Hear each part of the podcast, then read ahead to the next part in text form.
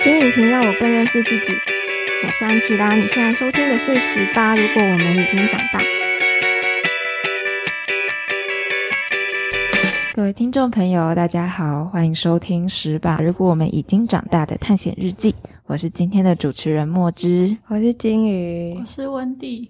好，那相信18有很多观众的兴趣是看电影，对吧？其实我觉得看电影就跟精神时光屋一样，因为一看下去就1个小时或是2个小时就不见了。但是就是因为电影的时间那么长，所以如果有时候看到不喜欢的电影，就会比看到不喜欢的连续剧更容易生气。因为连续剧你就可以就是大不了这一集看完就不要再看，就弃剧，但电影就是一次看，就是会想要把它看完，但这样2个小时就不见了。那到底要怎么才知道就是这部电影好不好看呢？就是在挑选要看的电影之前，就是我每次都会很认真的在看要挑选什么电影，那这时候我就去翻影评来看。那所以今天我们很荣幸邀请到经营影评网站安琪拉看电影的安琪拉。嗨，大家好，我是安琪拉。那安琪拉目前在FB 跟 IG 还有自己的网站上，安琪拉看电影都在经营影评，就是会分享看电影的心得以及一些看电影的资讯，这个月台湾会上映什么电影，还有一些影展资讯等等。我其实觉得影评人是一个很酷的角色。为什么会这么想？因为我们通常想看电影就是电影很直观，就会想到说哦，可能演员啊导演什么什么之类的，但是影评人好像是目前我们都很少去谈到的角色。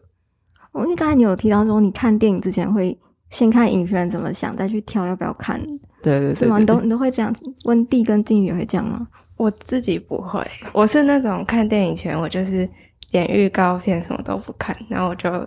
看到那个片名好像有点有趣，我就会进去看。我也是这样。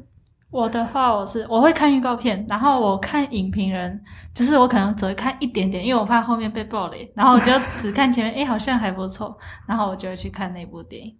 哦，因为我自己是如果我要花钱买票进电影院，就如果是看串流就比较还好，但如果是觉得要花钱特地到电影院去看的话，就觉得这部电影应该不能让我失望，我都花钱了。所以就稍微先去看一下影评，哦，这个赞可以看，好，就会去看。所以我觉得影评就是目前对我来说，它很重要的角色就是它会让我知道说这部电影值不值得去电影院看。哦，就是买票跟不买票差别。对对对对对。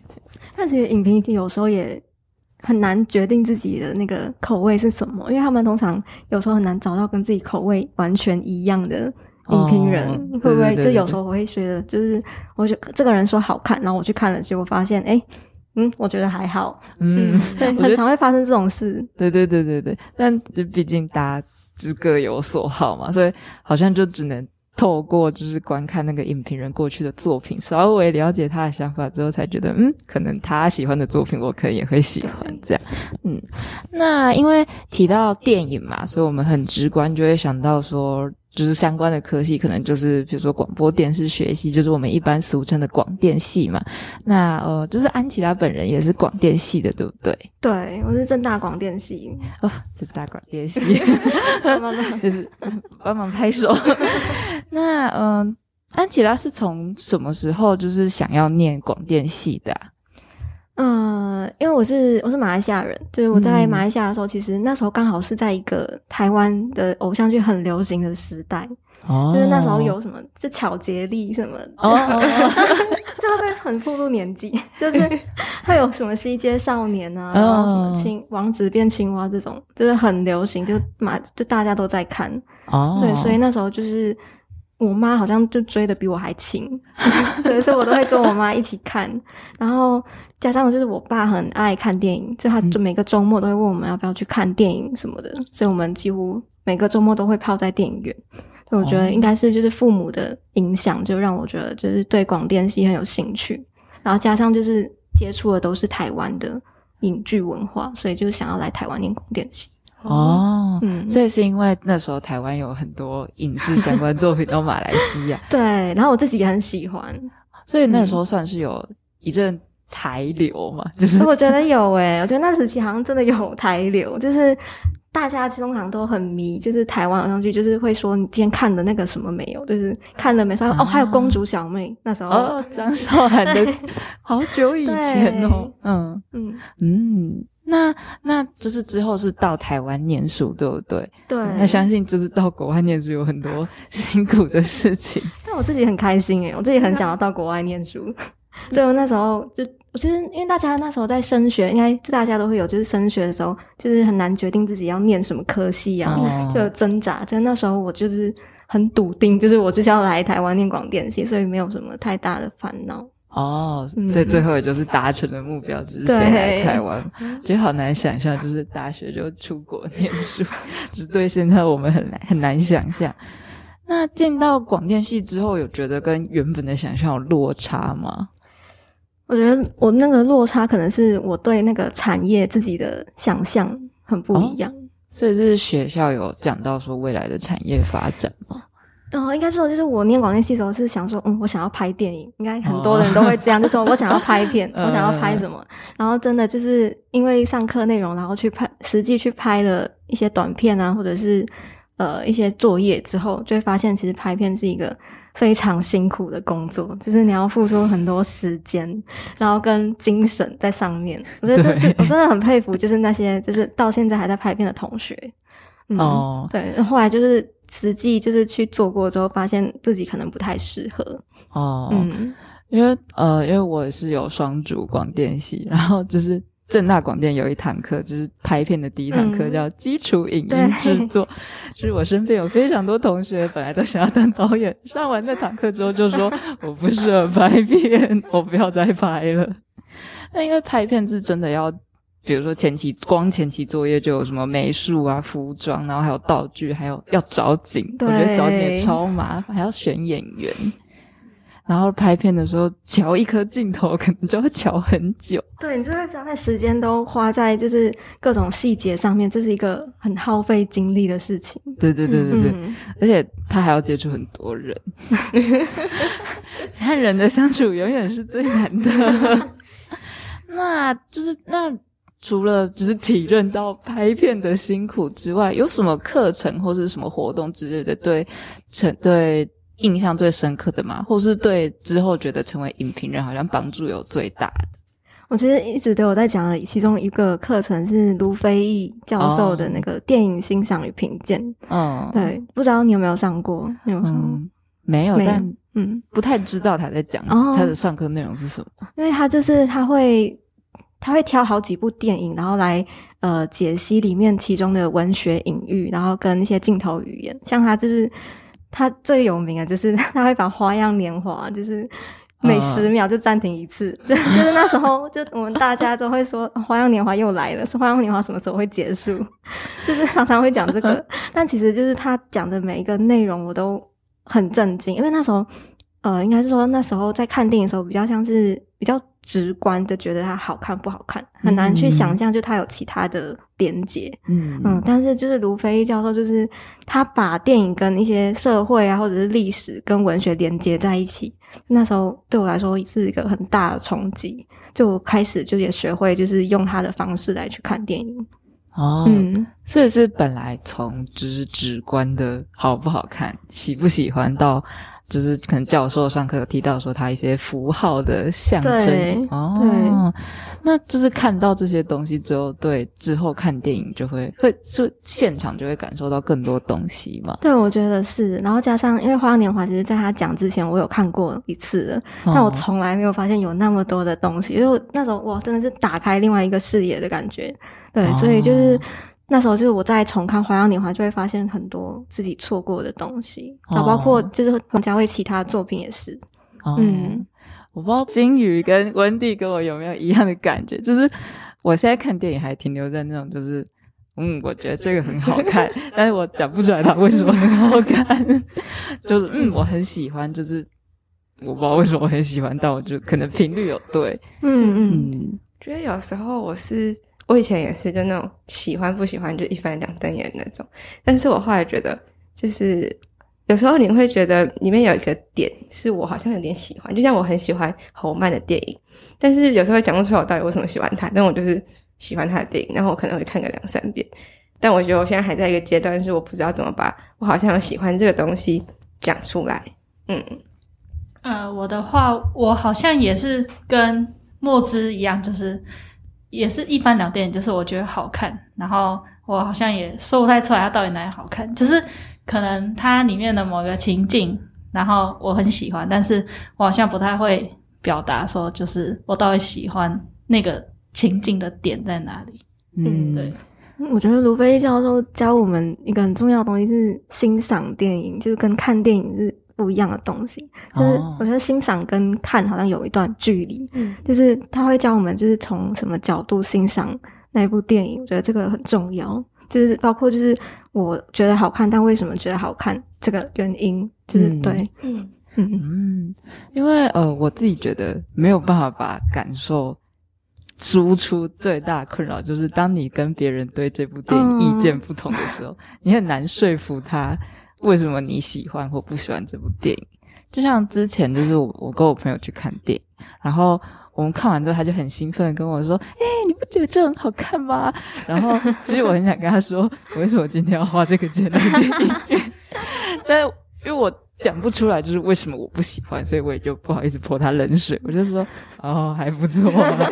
就是声音做得蛮好的，就只能讲这些东西。那所以刚刚安琪拉提到说就是教授有引用一些文学啊或是背后的象征意义让你看到电影的更多东西，就是应该说打开了电影之眼嘛。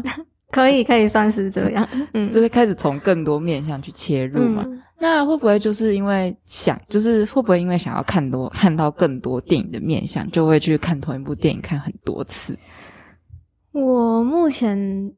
看一部电影最多次好像就大概只有3次。哦，3次。对，因为我自己觉得我的记性其实蛮好的，就是我突然看一遍之后我很容易就是记下来，然后很容易就回想，包括台词什么我都会记得很清楚。天哪，好厉害哦！对，就是我跟别人讲的时候别人都会讲说你怎么还记得。对，但这可能是其中一个能力。就是别人可能想说他好像有讲过一句话什么，然后说没有是在几分几秒的时候他讲的这句话。好，所以但是可能重看电影是为了补足一些小细节嘛。对，因为通常看一遍的时候通常是看故事嘛，就会很难看到其他的东西，所以我会看第二遍看故事以外的，比如说像服装啊或是演员的小细节之类的嘛。对，或者是一些镜头的隐喻。对，这种通常在看第一遍的时候很难发现。就当你还不熟悉故事内容的时候。了解。还有一个就是还有一堂课我也想提一下，是那个朱立喜教授，就是他开了一个叫做韩国转型正义电影。对，这个他是历史学家，然后专门在研究韩国历史的老师教授。对，他那时候开的这门课都是在把韩国以前的转型正义电影，就是历史的电影，就是放给大家看。然后那时候大家一看完电影就大家都是一把鼻涕一把眼泪，所以他都会给我们休息时间，就平复一下心情然后再来讲历史。但就是那时候就让我对韩国电影有一个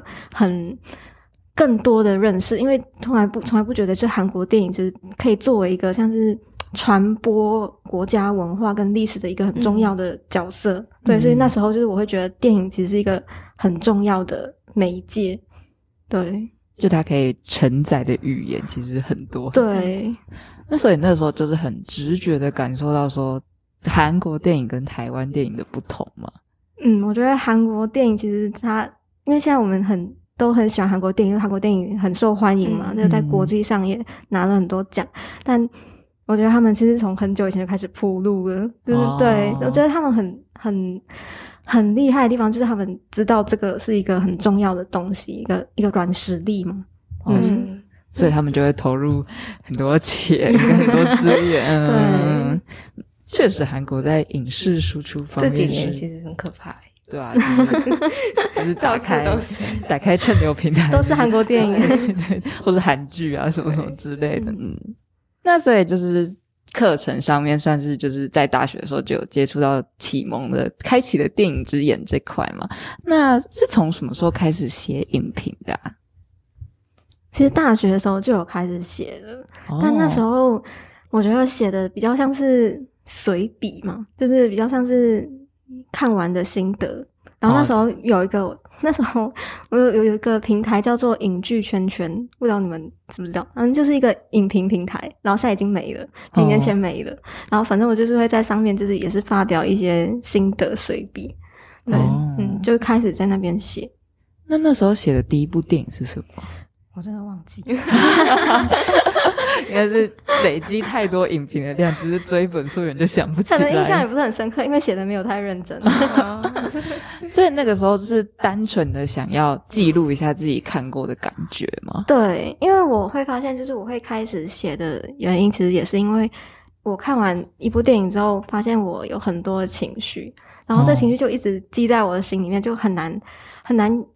宣泄，对，然后也很难用语言来表达，所以我才会说那我写下来好了，然后写下来发现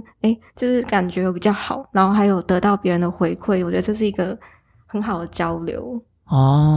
所以是透过写影评就写自己的心得的感觉去抒发那种只看完电影我很想跟你说些什么可是说不出来。对，因为我其实也是一个就是别人跟我就是口头讨论，就看完别人口头跟我讨论说你不觉得刚才那个电影很好看吗，我其实当下会有点就是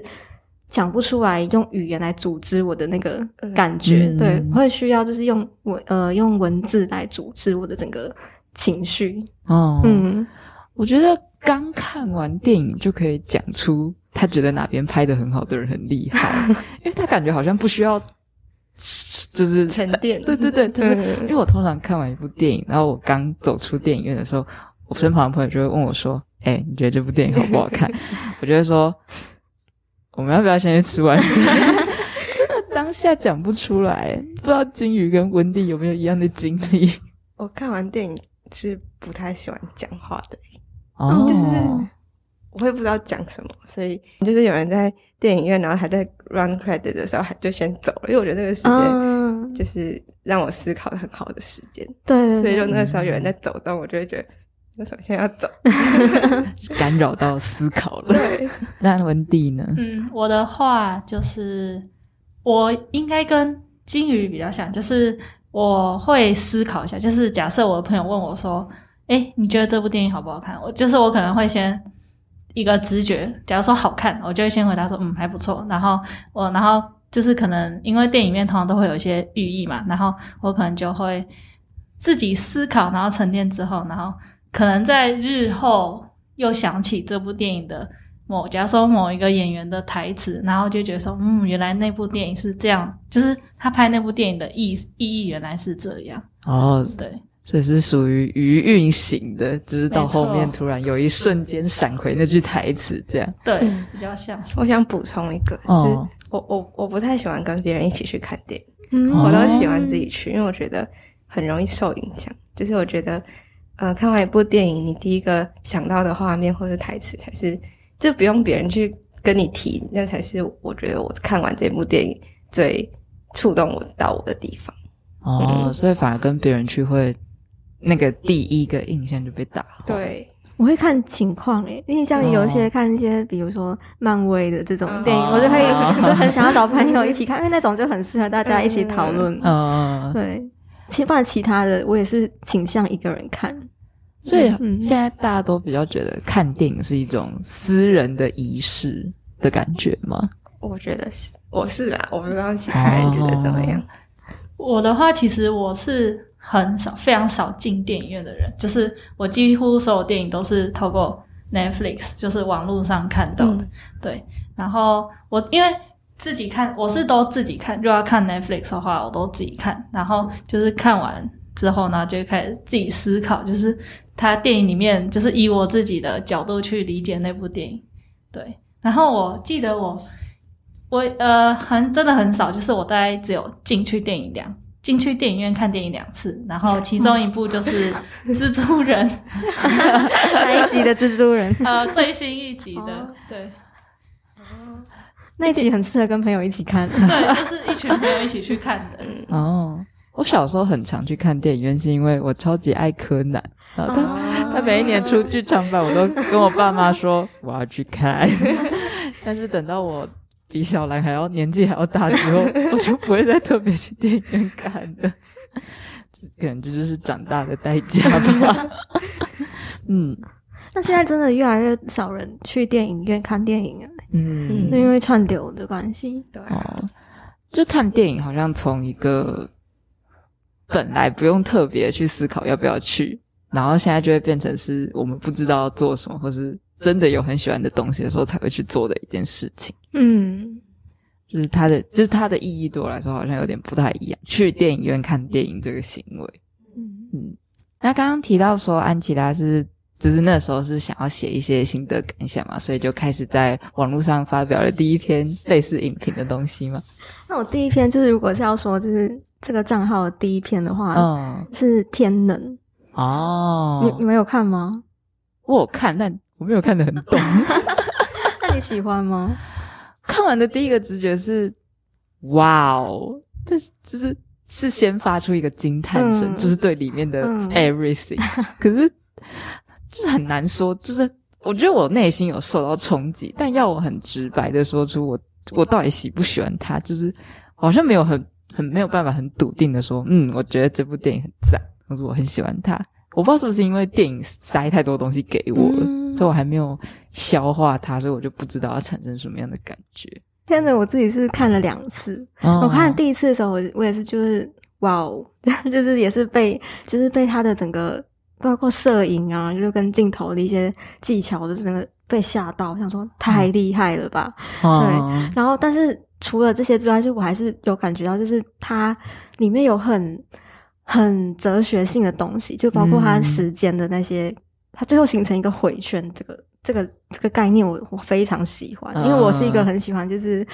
一切就是又回到原点的这个概念，就是个人时空轮回的那个东西，对我个人的喜好，哦，对，所以就是那时候看完就真的非常的喜欢，然后我也就是有很多想法想要写，所以我就先在我的个人脸书，我就先发了一篇文章，哦，但那时候就是还没有想要就是创账号什么的，就只是单纯想要写这个，嗯，对，然后但后来就是有朋友就是看到我写的那篇之后，他就说。他觉得我写的是目前看到最好的影评，所以我就是那时候就是有被他鼓励到，所以我才就是想说，哎，那不然我就创一个账号来放这些东西好了，避免就是打扰我的脸书朋友，可能他们也不想看。对，哦，所以是那时候受到朋友的鼓励，对，然后就决定要创，是先创粉专吗？我先创 IG 账号，好 ，IG 账号。嗯那所以之后网站，因为网站是相比社群账号更有系统的东西，是到更后期才又创了网站，是这样？对，是在去年底的时候。哦，嗯，那时候是有什么动力或是驱使，就是架网站这个东西？因为其实网站维护起来是需要一定，就是对啊，比社群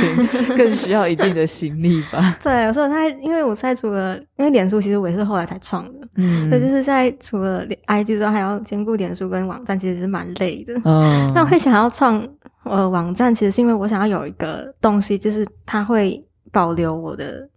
文章，就是比较不会因为脸书淘汰或 IG 淘汰或发生什么问题，然后东西不见。祖克伯就是被阻说你这7天不能讲话，对，就被禁言。对，所以我就是会想要说，哎，那不然我就是创一个网站好了。然后也有发现就是。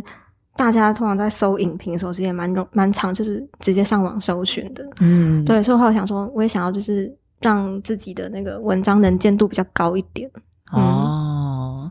所以应该经营网站跟社群的影评的那个应该是差别蛮大，方式会有差别吗？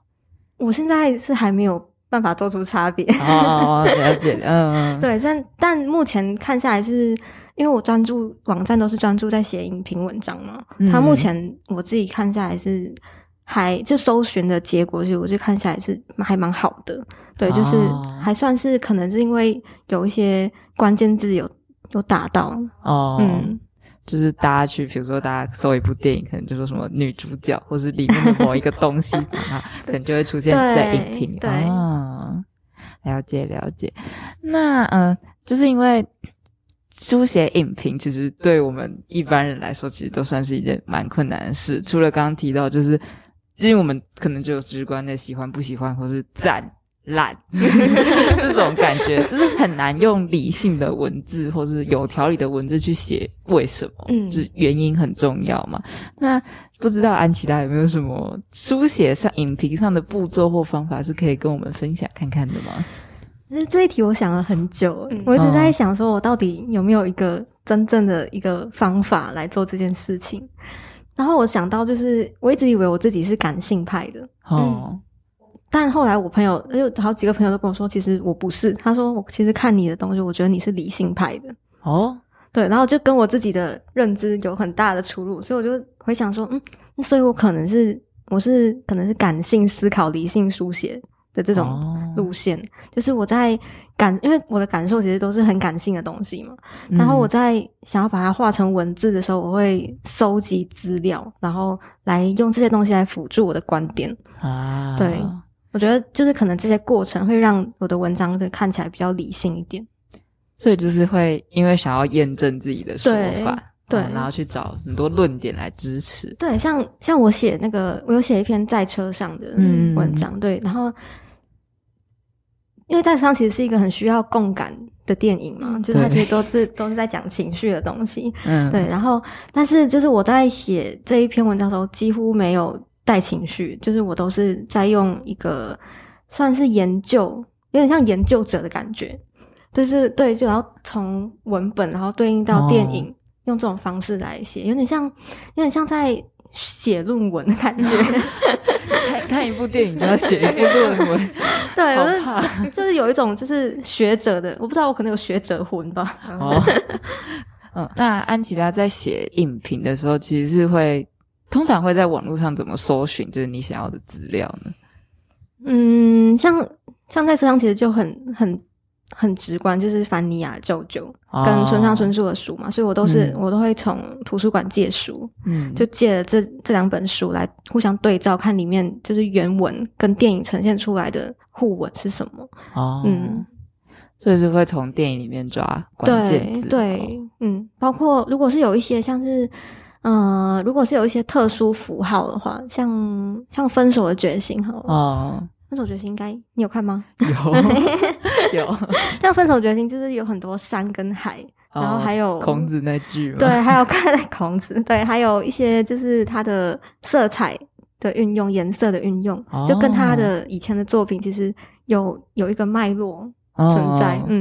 对，所以是不光是电影里面观众看到的东西，还会有导演的过去的作品来相辅助这类的文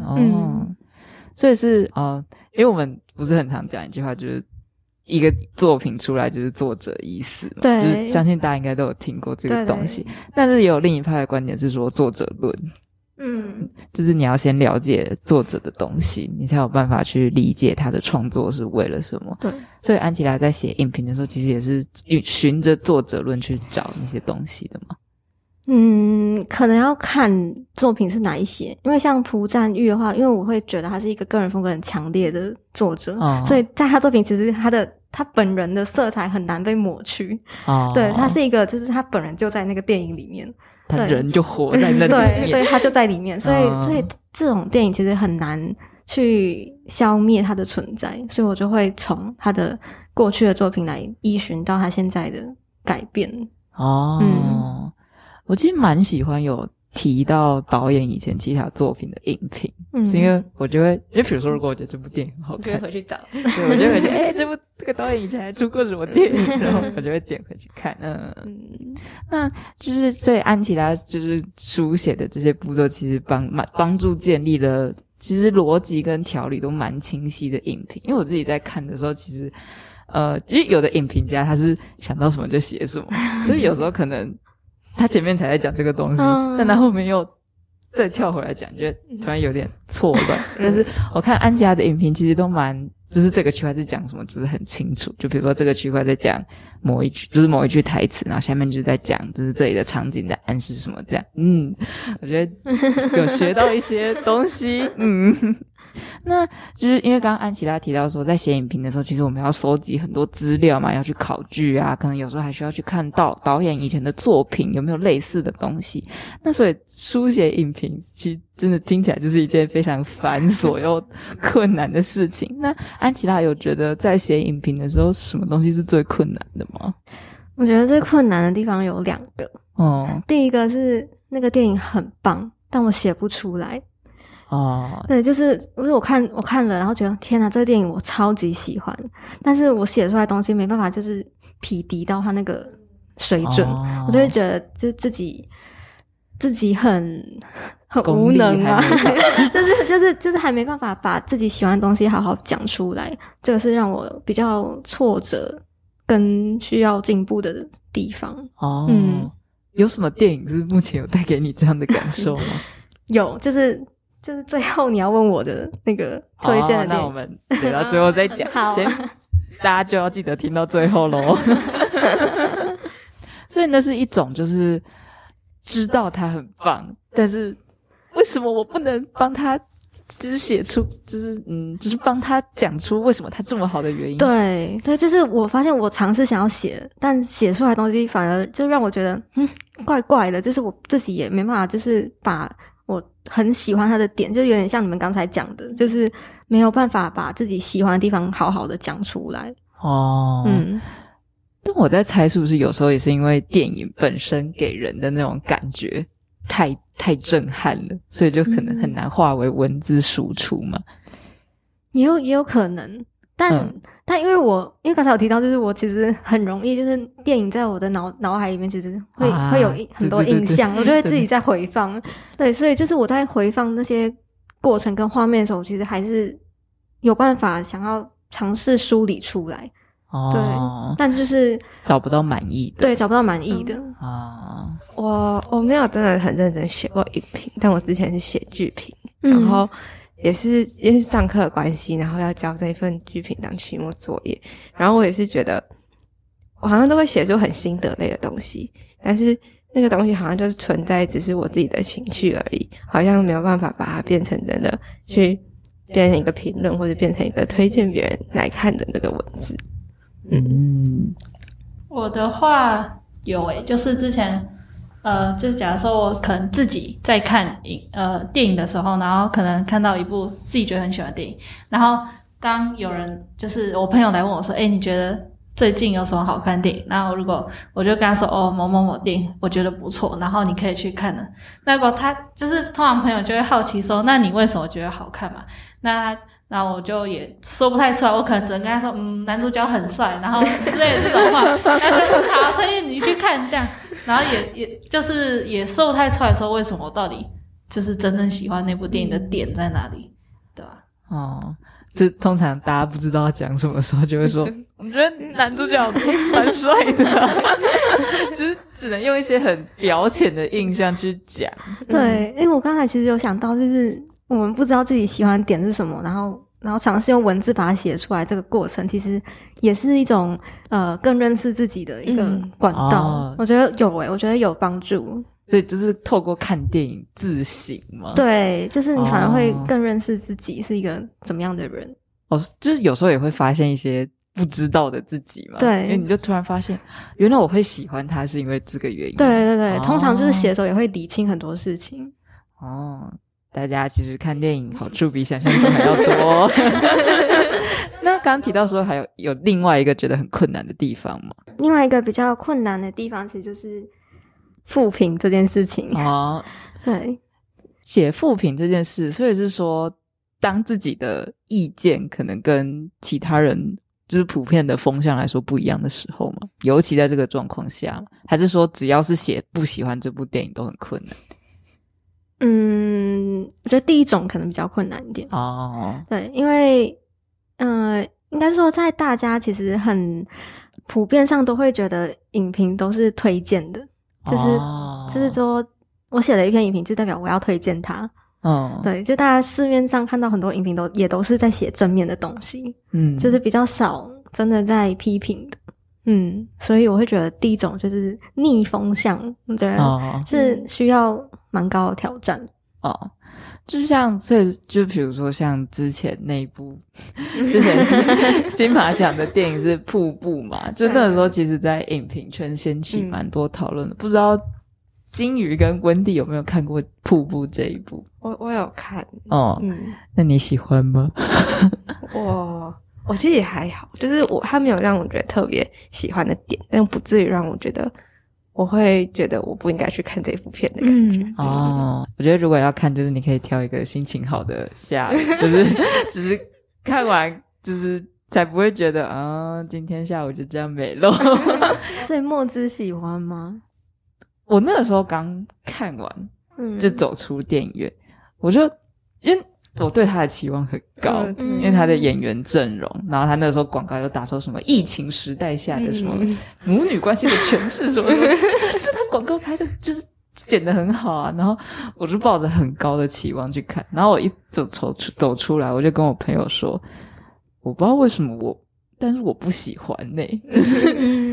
然后我就开始去网络上找关于瀑布的影评，就我想知道为什么我不喜欢，但是那时候都是帮他说好话，然后我就想说，是我的问题吗？是我期望抱太高了吗？那时候安琪拉在看关于瀑布的时候是怎么处理的，调试这种状况的？就那时候很早就看了《瀑布》这部电影了，然后我看完，然后到它正式上映，到后来就是观众有比较多反馈的时候，其实我都一直在默默的看大家的评价。哦，对，然后其实我那时候看完当下我是属于不喜欢的那一派，但我是还是觉得它有可取的地方啦，但就是会有一些地方是我自己比较不喜欢的，对，然后我会就质疑说怎么没有人提到这些东西，然后大家都在说什么多好多好多精彩很棒这样，然后当下我就会觉得大家怎么了，就是现在是这个风气是不能讲批评吗？所以我会当下其实我是压抑了蛮久的，就是压了太久之后，然后可能就是真的到后来发现有越来越多比较有比较多追随者的影评账号，然后开始也大力赞扬这部作品的时候，我就觉得好像不能再这样下去了。哦，所以是看到大家都一片好评，反而会觉得这个情况不太妙吗？对，我常常会这样，就是我会想说，我想要讲出一些别人可能忽略或者是不想讲的东西。哦，就是也不希望网络上的影评变成一种一言堂吧？对，哦，因为那时候的状况其实就是蛮多影评人跟大家基本上都是好评的状况，但是那时候就是安琪拉就是写了一篇为什么不喜欢瀑布的原因嘛。那时候这篇文章发出去之前有做什么心理准备吗？我做超多心理准备的，我想超久，我还一直重复修改，就是里面的用字遣词，就很怕，我就一直把文字改得比较温和一点，就真的太怕得罪人。因为我说我那篇发出去的时候，我也不敢用 hashtag， 我什么都不敢用，就是单纯的想，就单纯的一篇文字，然后就是发出去之后，其实我有点意外，就是蛮多回响的，所以就大家都有在下面说什么真的写出我的想法，就不知道为什么没人讲啊什么的这种，对，对，就意外我没分享，就那一篇分享数很多，没办法做到低调的作用。我觉得应该是因为，其实很多人他可能内心本来就有想法，但他就觉得为什么都没有人讲，风向感觉就对，因为如果就是应该不是大家应该都有类似的经验，就是当你的意见跟别人不同的时候，你就会把你自己缩起来，对，就害怕自己的意见是不是错的，或是害怕是不是自己有问题，对，所以那时候其实意外的是下面的给的回馈其实都蛮就是有共鸣的感觉嘛，对，就是我蛮意外的，因为我没有想到就是原来那么多人跟我一样，那我想说那你们怎么不写呢？大家有想法就要勇敢讲出来啊！所以那时候就是，那有收到酸民的攻击吗？没有欸，就我觉得还蛮幸运，就是没有人来攻击，对，还好。因为应该那时候一发出去应该是不敢看社群账号。对，好，那可以想象就是承受的心理压力蛮大的。真的，我那时候真的是不敢看留言。哦，然后也有朋友，就是因为那时候其实也有朋友是喜欢这部电影，然后他也有跟我讨论，就是在留言区有跟我讨论。哦，对，我也有，就是我们就是理性的交流。嗯，所以其实因为其实影评人，我目前想到可能要承受的心理压力的层面，就是当你提出了你的想法，但是别人可能会来说我不赞同你的想法。嗯，对，但其实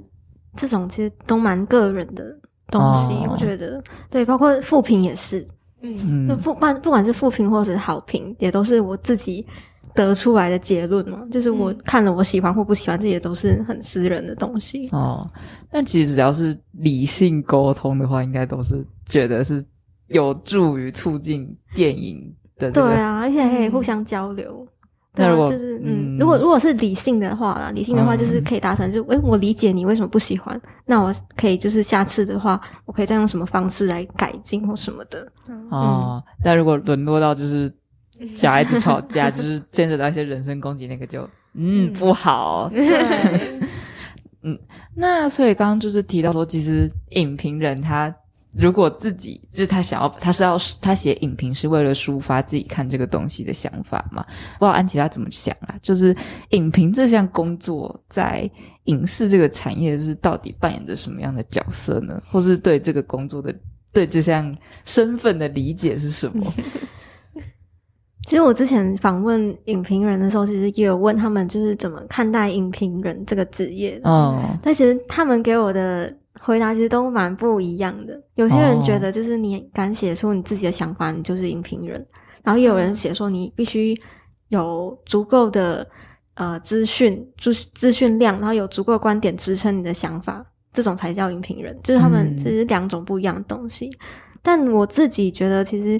影评人其实也算是一种意见领袖，就是他其实也算是在电影跟观众之间的一个桥梁嘛。就是我帮助观众理解更多这个电影的面向。哦，对，我觉得是这样。所以可能就是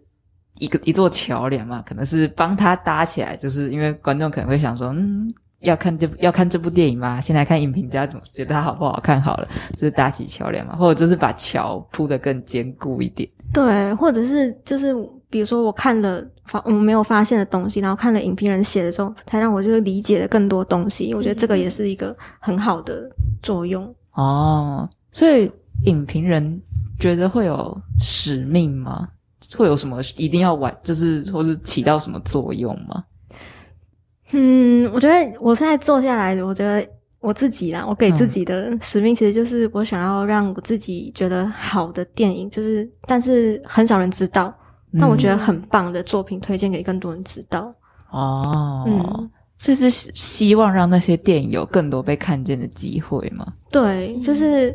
对，因为我现在也逐渐就慢慢发现有越来越多人会因为我推荐的作品然后而去看那部电影，然后我觉得这个是一个责任感。对，所以我会想要有这个责任，想要去推广这些好电影。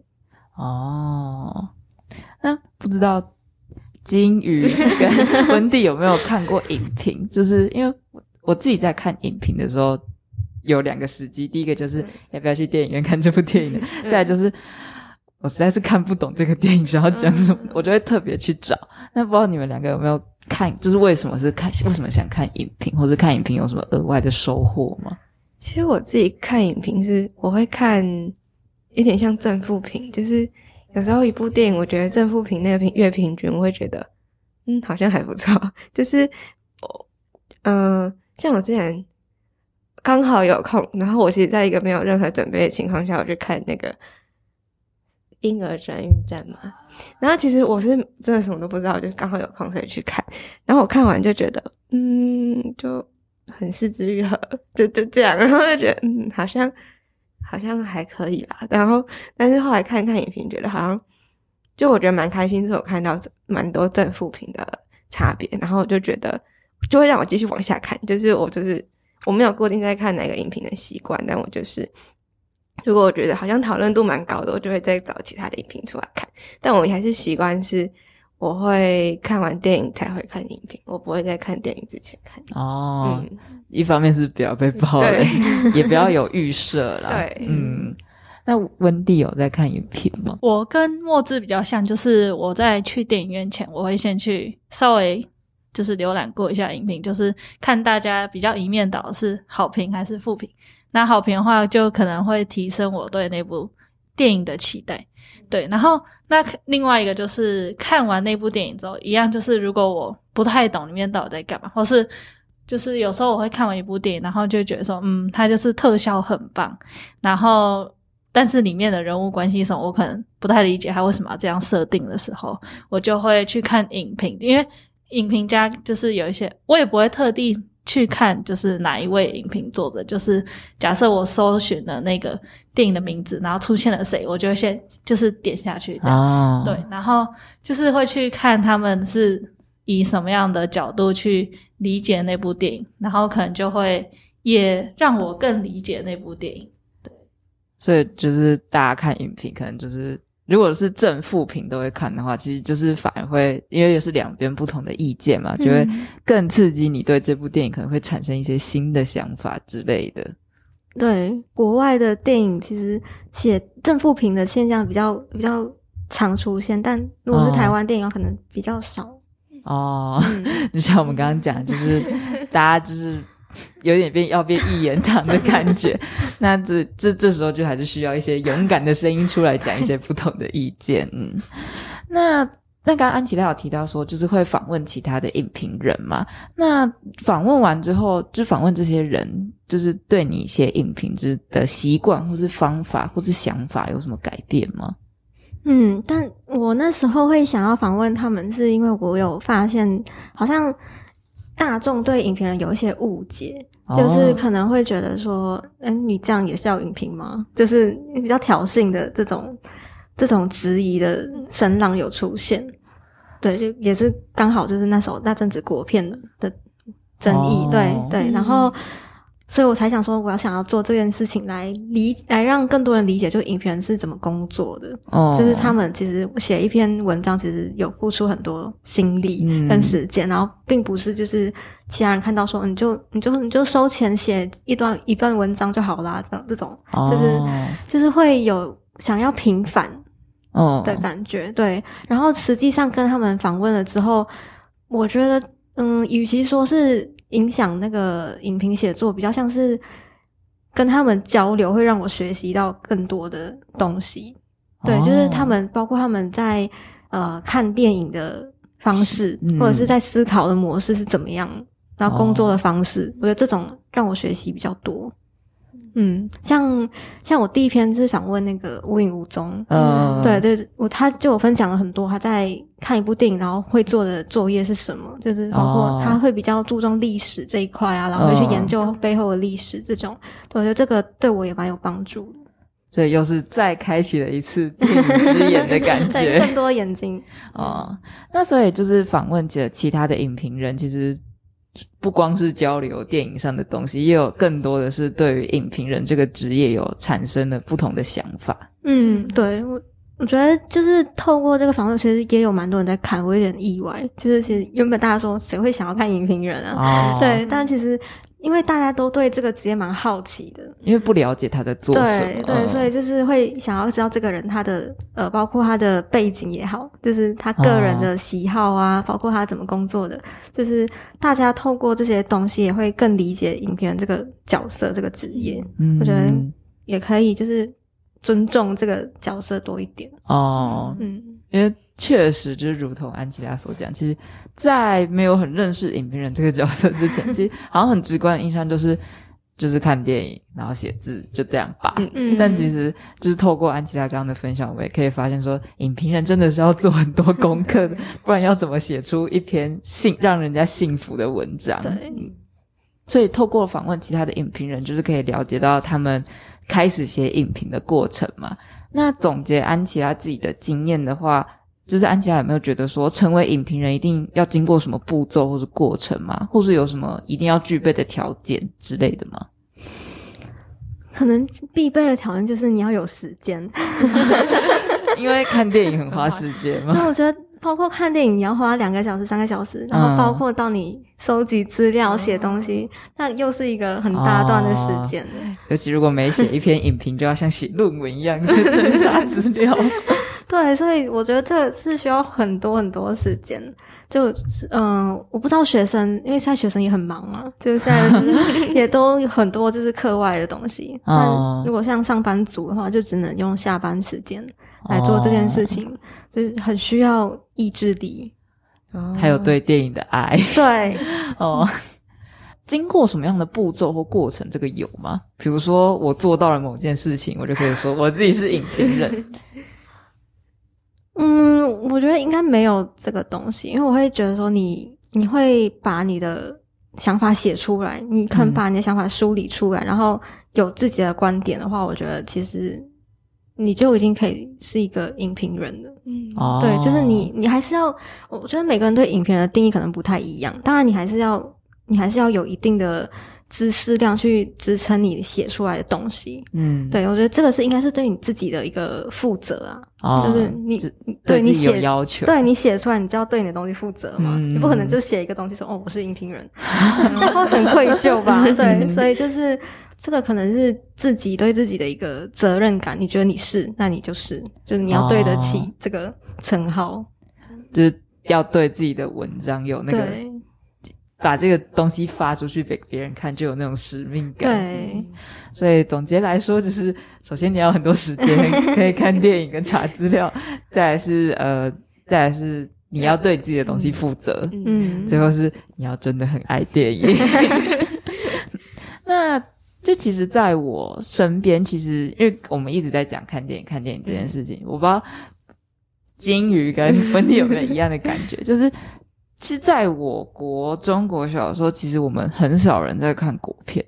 我国小最出名的国片就是《海角七号》，对，就是那一部，然后就对其他的国片的印象都很模糊。那些年是比《海角七号》更久，那些年更晚。那些年好像是在之后，但我记得国小最有印象就只有《海角七号》，是一直等到我大学的时候，不知道你们有没有一样的感觉，就是越来越多国片出现，然后身边也才同学们什么之类的也才会开始讨论国片的给他们的感觉或什么之类的。我之前不知道忘记看到哪一个影评的粉专有讲说，因为台湾影视产业走向的关系，就好像现在很多导演都跑去拍影集，然后台湾的电影好像就只剩商业电影或是小众的独立电影，就是要么就是那种特效啊什么之类的，要么就是看不懂的小众独立电影。那不知道安琪拉自己在看电影的时候有这样的感觉吗？还是觉得这个讲法有点太武断了？我其实没有觉得有这个没有什么问题。我觉得现在没有什么问题，因为像我最近就是有在看那个廖世涵导演，就是他拍那个《滴水的推理书》电视剧，对。然后我觉得这个不管是对创作者或者对观众来说，都是一个新鲜的东西。就是我看这个导演，我通常都是看他的电影，但他跑来拍电视剧，然后我他拍的怎么样啊？然后我觉得他拍的很棒什么的。我觉得这个对创作者跟观众来说，都是一个更多的交流，对，更多的交流，对。所以我觉得这个其实不是一个问题。然后它不是坏事，对，它不是坏事。拍电视剧这件事，因为像我很喜欢一个导演叫多兰，对，他最近也没有在拍电影，他也在拍电视剧，对，所以这其实是我觉得可能也有他们自己想要尝试的东西吧，就拍电视剧跟电影都不一样，他们可能想要做更多的一种突破，对。然后，但是如果就说台湾电影的话，我其实觉得。因为像之前《海角七号》什么，就是国片很疯狂嘛，就那时候。但最近的话，可能比较低迷一点，有点像是。但因为最近像《瀑布》跟《美国女孩》，他们其实我都觉得是都有他们各自很棒的地方，所以我并没有觉得就是国片可能会有怎么样的一个劣势什么的。我会觉得这其实他们都在慢慢的在起飞，在有成长。 对,、对，包括我很期待就是美国女孩导演的下一部作品，因为我觉得她、我觉得对我很喜欢就是她处理故事的方式，然后很细腻，很同时很残酷也很温柔的把这些他的成长的故事讲出来，所以我很期待他的下一步。因为美国女孩的导演其实把母女的关系很紧密的扣着，就是你觉得他虽然他故事本身就在讲这个，但是他没有刻意摆弄一些东西，又没有很煽情，就是很自然的方式让你觉得角色之间的关系的转变跟流动就是那样。对，推荐大家去看哦。Netflix 有咯。有。那所以刚刚有提到说，就是有一些导演他可能本来是拍电影的，后来跑去拍电视剧嘛，这可能也是一些观众口味的取向，就是可能大家开始也比较喜欢看影集之类的东西。我有发现台剧最近好像真的蛮多人在看的。有可能是因为串流平台，就是也比较越来越多人就是接受串流平台看东西的这个习惯，然后台剧也因为 Netflix 推广，然后就也越来越受欢迎。那我好奇那个大家就是在场的金鱼跟温蒂，你们比较喜欢看电影还是看影集？我是不看剧的人。我觉得一个故事拖好长，我会看不下去，就是我会很有动力的看个3集，然后后面就会不见了这样子。就不管我喜不喜欢，我都不太会有那个动力去每一天更新那个进度，我比较喜欢一次把它看完。那如果你等它全部播完，就是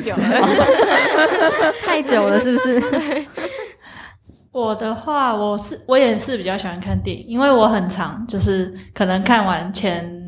就是跟进一样，可能看完前5集，然后后面就想说，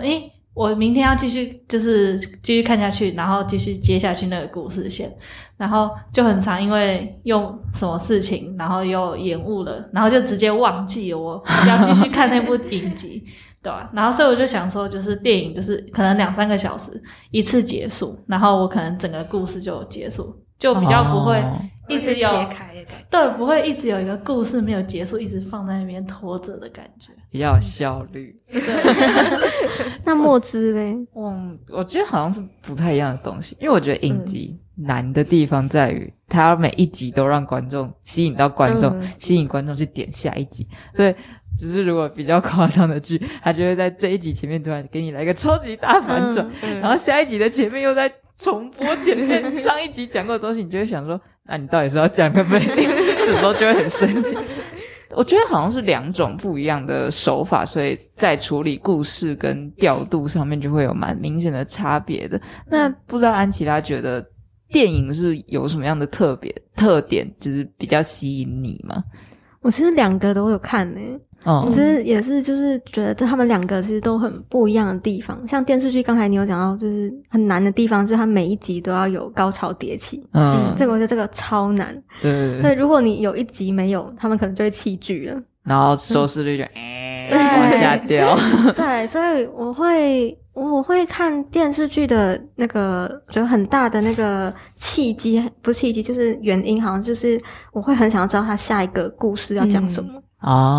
对，就是有点像在解谜的感觉，在拼拼图。对，就是对，就是有这样的，跟电影比较不一样，因为看电影就是我2个小时就可以知道故事整个走向。对，然后电视剧比较像一个长期拼拼图的过程。因为有一些影集他们就会玩一些特殊的手法，比如说翻转故事时间线，就是他第一集是从最后面开始讲回去，就是因为要吸引观众的眼睛。对，我觉得影集真的最难的就是要怎么想要让观众看下一集，因为就像刚刚那个金鱼跟文迪讲到，就是有时候真的是忙起来就好像还有3集没有看。算了，到时候去网络上看解说影片就好了。对，也会这样。你们会去看解说影片吗？我也不太会。因为有时间忘记了就放着了。对，那是表示这部剧不够吸引人呢。那因为我们今天讲到了非常多跟电影相关的东西，大家还记得吗？我们刚前面留了一个小伏笔，就是安琪拉要跟我们推荐一部她觉得印象最深刻的电影。啊，我印象最深刻的电影其实是今天跳舞不打仗。今天跳舞不打仗，对，不知道你们有没有看过？可以跟我们简单讲一下那部电影在讲什么吗？它其实好难讲它的故事大纲，它就是跟战争有关，但它透过就是一个家庭，然后一个人物，然后来隐喻就是那个社会的政治。嗯，对，就是它很隐喻的在讲这件事情。然后我会因为它的英文片名是胡步的意思，一个舞蹈，所以它其实是你走了，就算你一开始从第一步开始跳，然后你跳到最后一步是回到原点。对，就是刚才有提到，就我个人很爱的一个就是回圈，对，轮回的概念。这部电影它最后一幕回到原点的这个概念，就是让我很震惊，就是有点像是我做了那么多事情，然后结果最后还是回到原点那种无力的感觉。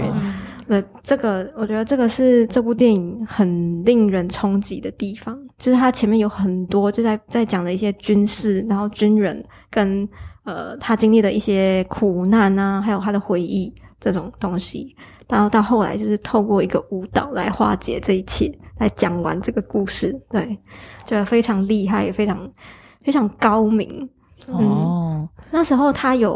我记得他有入围，就是坎城影展，然后有拿威尼斯的评审奖。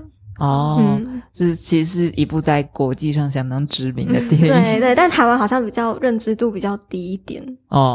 所以那时候也是在影展看到这部电影的吗？我是因为那时其实我有一段时间在诚品电影院有打工啊，对，所以那时诚品电影院其实上了很多就是坎城相关的电影作品，所以我就是那时候看的。所以那时候看完就产生了刚刚前面讲的那个感觉，就是它真的很好，但是写不出。对，我真的写不出来。就是大学时期看，就一开始大学时期看的电影，很常就会变成好看，大家去看，就只能变成这样。就是形式上的推推。对，然后今天跳舞不打仗在 CatchPlay 可以看到。大家如果有兴趣的话，可以去 CatchPlay 上搜寻这部以色列的电影。对，今天跳舞不打仗。那当然，如果看不懂这部电影的话，还是可以去搜寻其他的影评，辅助你更了解这部电影的知识以及相关的历史脉络，帮助你可以更全面的了解这部电影带给你的感受。这样好。那今天的单集我们很开心可以邀请到安琪拉跟我们分享电影的相关的心得啊，还有一些成为影评人的辛酸血泪跟一些过程的分享。那如果喜欢这期内容的话，欢迎到 Firstory、Spotify、Apple Podcast 和 KKBOX 上订阅10吧。如果对我们的粉丝专页有兴趣的话，也欢迎到 Instagram 或 Facebook 上面搜寻10吧。如果我们已经长大，或打上英文 Salad Day 18就可以找到我们咯。那如果想要知道就是影评或是电影的相关资讯的话，也可以到社群账号或是 Google 上搜寻安琪拉看电影，就可以找到安琪拉的社群账号还有她的网站。好，那我们今天就到这里，下次再见咯，拜拜。